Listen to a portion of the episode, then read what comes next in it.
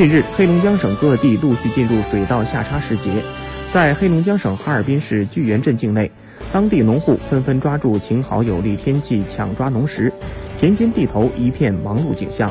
而劳动者与大大小小、形状各异的水稻田，构成一幅幅美不胜收的诗意画卷。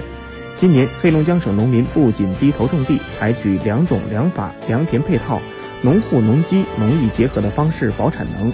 还抬头看市场，发展鸭稻、蟹稻、鱼稻等生态循环农业基地。和种养结合有机农产品基地。目前，黑龙江省春播总体进度快于上年同期，旱田播种接近尾声，水田插秧已超过八成，部分地区已全面进入田间管理阶段。